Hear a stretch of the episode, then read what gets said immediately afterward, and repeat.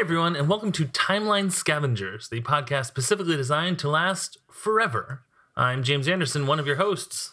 And I'm Colin Parker, your other host. On this show, we're going through the MCU in historical order, scene by scene, until the end of time.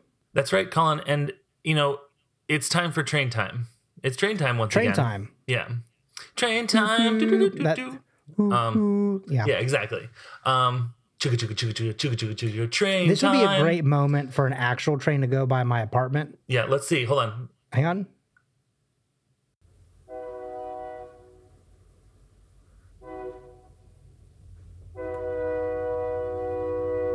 Karun, did you get that? Yes. I. I yeah, I'm not gonna do the voice, but yes, we definitely did. All right, so yeah, we're going to be on the train, and here's where we're going to be on the train. Here's our train time, huh? Mm, okay. Uh, Agents of S.H.I.E.L.D., Season 7, Episode 2, of course. We're going to start at 1903. We're going to end at 1953. It's an express train. Um, so here's what happens in this short 50 second clip. Back on the train, Mackenzie and Shaw take the opportunity to examine the cases of alcohol while an unsuspecting Malick is asleep. Shaw ends up opening one of Malick's bottles and takes a swig. He grimaces as he acknowledges that it is indeed alcohol. Shaw asks his superior what it as, Shaw asks his superior what it is they are looking for exactly, but Mackenzie admits he doesn't know. Although he believes there is more to the story than some run-of-the-mill bootlegging job. In this synopsis, run-of-the-mill bootlegging is all hyphenated, which is fun. It's four hyphens. Eventually, Shaw's invention works. That is the walkie-talkie. Shaw, Shaw's invention should be in inverted Right. commas, in- as they say in in England quotes, yeah. and Enoch's voice is heard, albeit with some radio static. Mackenzie tries to talk with Enoch, but it ultimately proves fruitless. Malick subsequently wakes up and sees Shaw has been snooping his stuff. So, Colin, we're recording this on Hmm. February 17th, 2022. We had to push a guest uh, who was feeling under the weather, so I do have a guestion, but I'm going to Okay. I'm gonna do some magic. I'm gonna pour my secret brand X serum on it, and it's gonna turn into a host gin. Are you ready? Okay. Sure. I don't know what's happening. That's a to me. lot of smoke. Is that supposed to happen? Yeah, yeah, it's yeah, it's uh, it's it's um, that, that shows it's working. Okay, um, cool. Yeah, yeah, it's uh, don't get any. You don't want to have kids, right?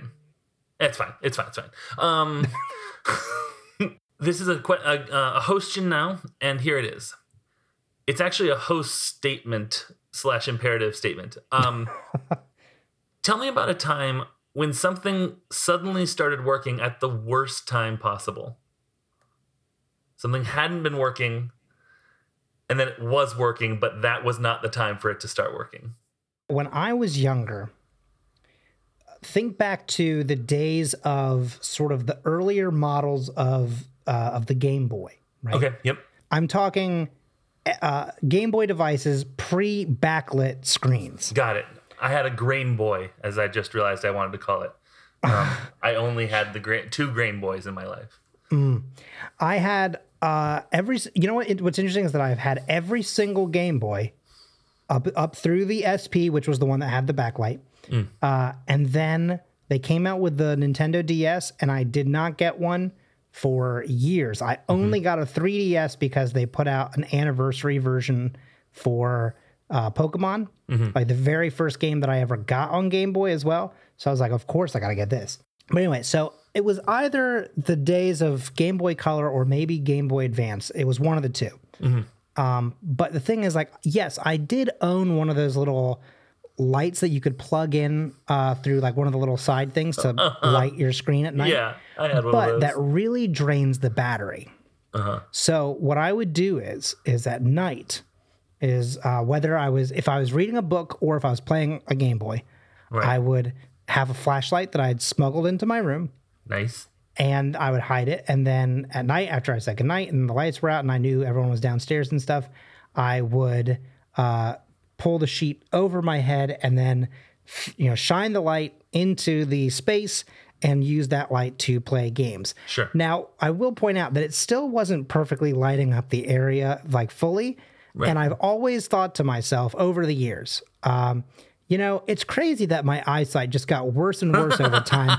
And then one day I went, you know, it's probably that. Like the amount of times that I did that, or I would refuse to turn off the Game Boy when like we'd be driving and the sun would be going down, and I would Yeah. just be like trying to play by the light passing over us. You know, like I was No, just Mom, if I constantly flex my eyes, I can eyes. see.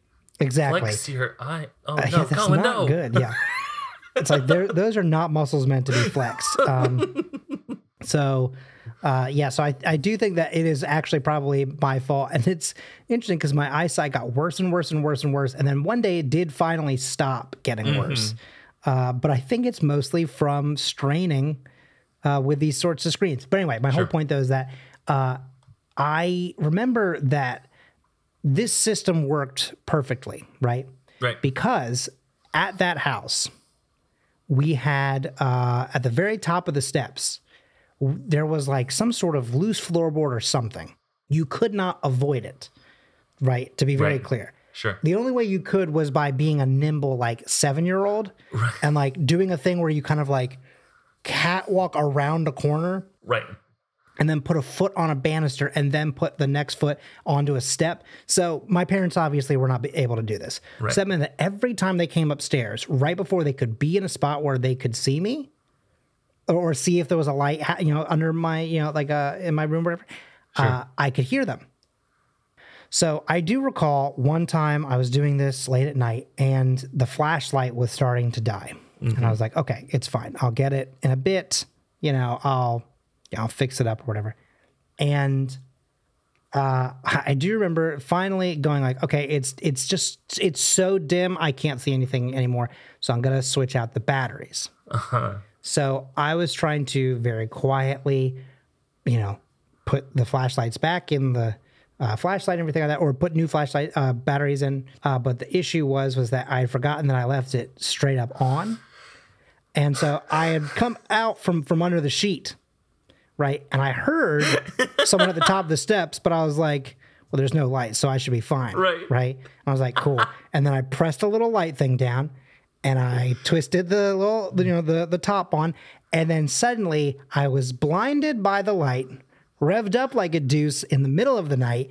And then suddenly I heard footsteps coming down the hall. I quickly turned it off and I, you know, slammed my head against the pillow. Of course. And my bedroom door opened and it was my father who walked in and was just like, it's late.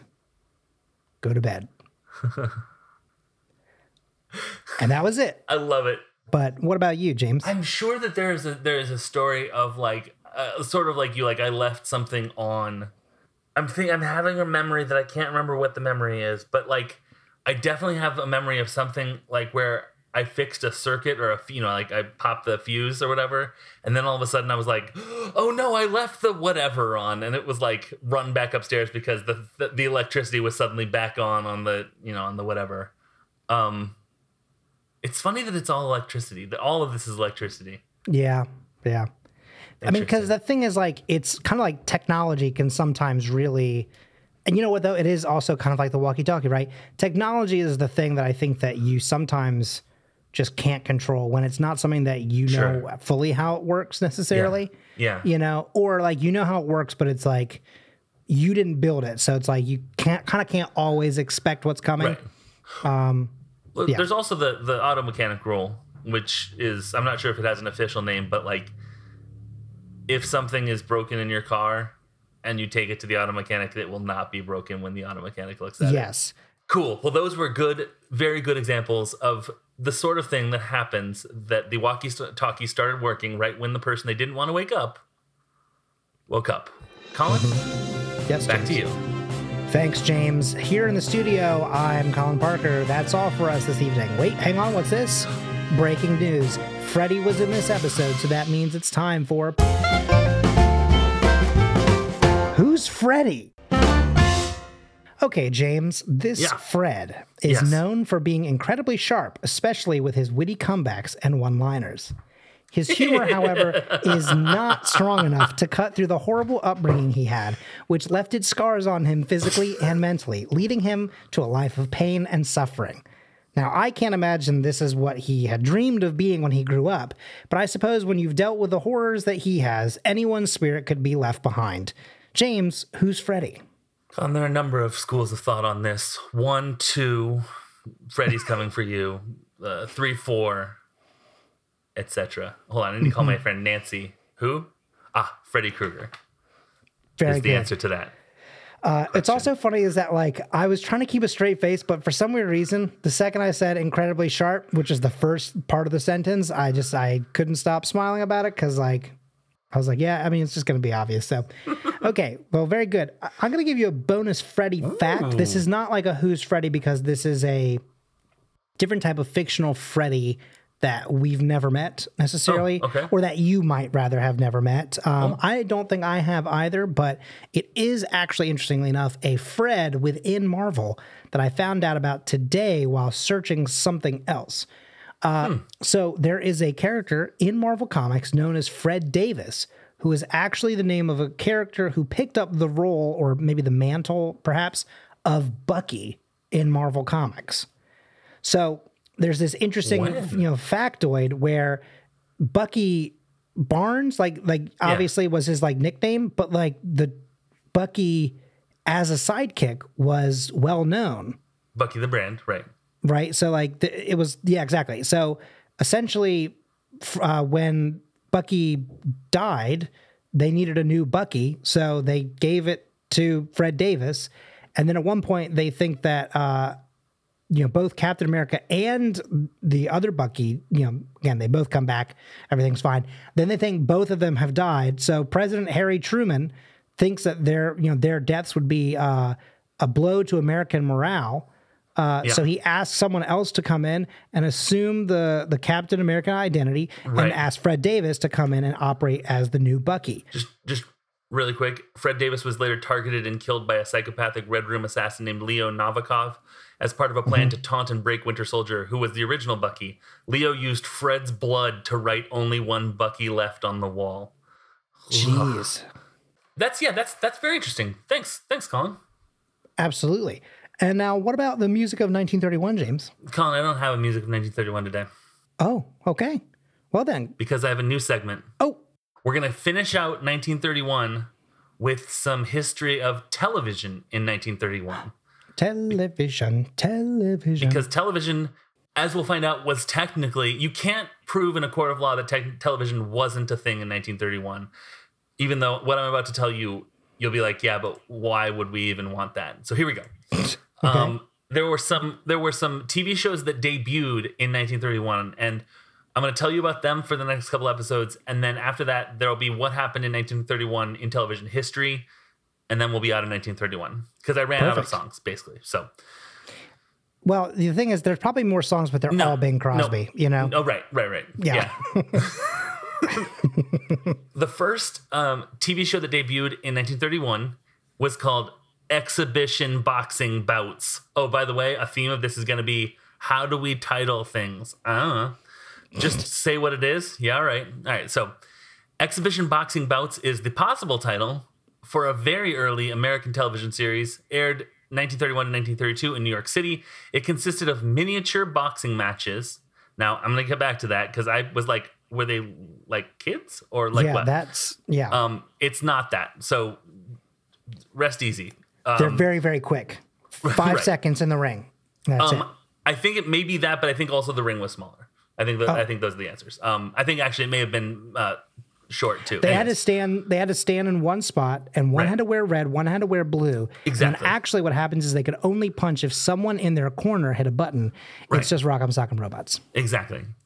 Rock'em, Rock'em Feller, Sock'em Feller robots. Um, so it aired on what was then the mechanical television station W2XAB because I think that they didn't do broadcasting yet necessarily all the time, Gotcha. which later became WCBS TV. Uh, time slots Oh, varied from I know that 15 minutes. Yeah, WCBS. Heard of it? Um, time slots varied from 15 minutes to 30 minutes, and it aired without commercials, as United States television was still an experimental service. None of the episodes exist. None of the episodes still exist as it aired live, and practical methods to record live television did not exist until late 1947. That So, makes sense. To be Agent honest, Carter season two is when we can start recording television. Um, a still photograph of the series appears in page 19 of the February 20th, 1932 edition of the New York Sun, depicting two boxers in a small ring. Exhibition Boxing Bouts, a show that was definitely on when sometimes television shows were just 15 minutes long. Colin, that's your first installment of TV of 1931. Well, thank you, James. Uh, we're going to switch channels one last time here and head into the social media section of this episode. And then we'll see you all on another episode.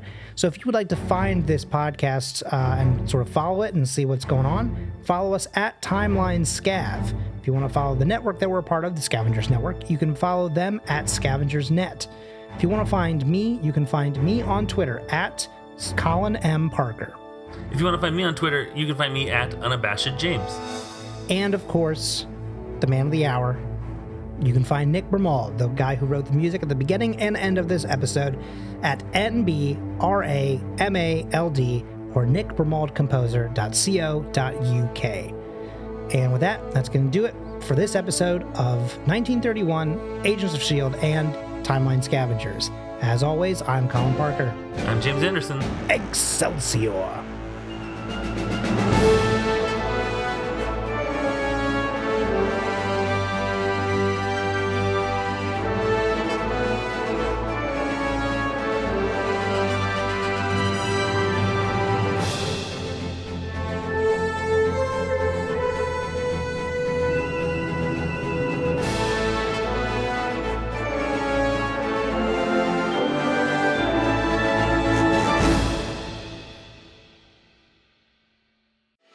Little mama, let me whisper in your ear and tell you about the comedy podcast Unnatural 20s. Do we really want to limit ourselves to just saying we're only a comedy podcast? You're right, we have a lot to offer, like intellectual conversations. Well, did you guys know Australia once lost a war entirely to emus? Do you think emus frown upside down because they're in Australia? Like they're below the equator. Yeah, duh. Health and fitness. Pasta is great, but you usually have a lot of extras. But have no fear. Thigh warmed pasta is here. Plop the bag of leftover pasta on your thighs and eat those puppies like popcorn. We have microwaves. I have thighs. You know what? Actually, we can never decide what we're going to talk about, and that's why we leave the fate of each episode up to the rolls of a d20. So download Unnatural 20s on your favorite podcast app and roll with us every Monday. The Scavengers Network. Creator driven, community focused. treasured content.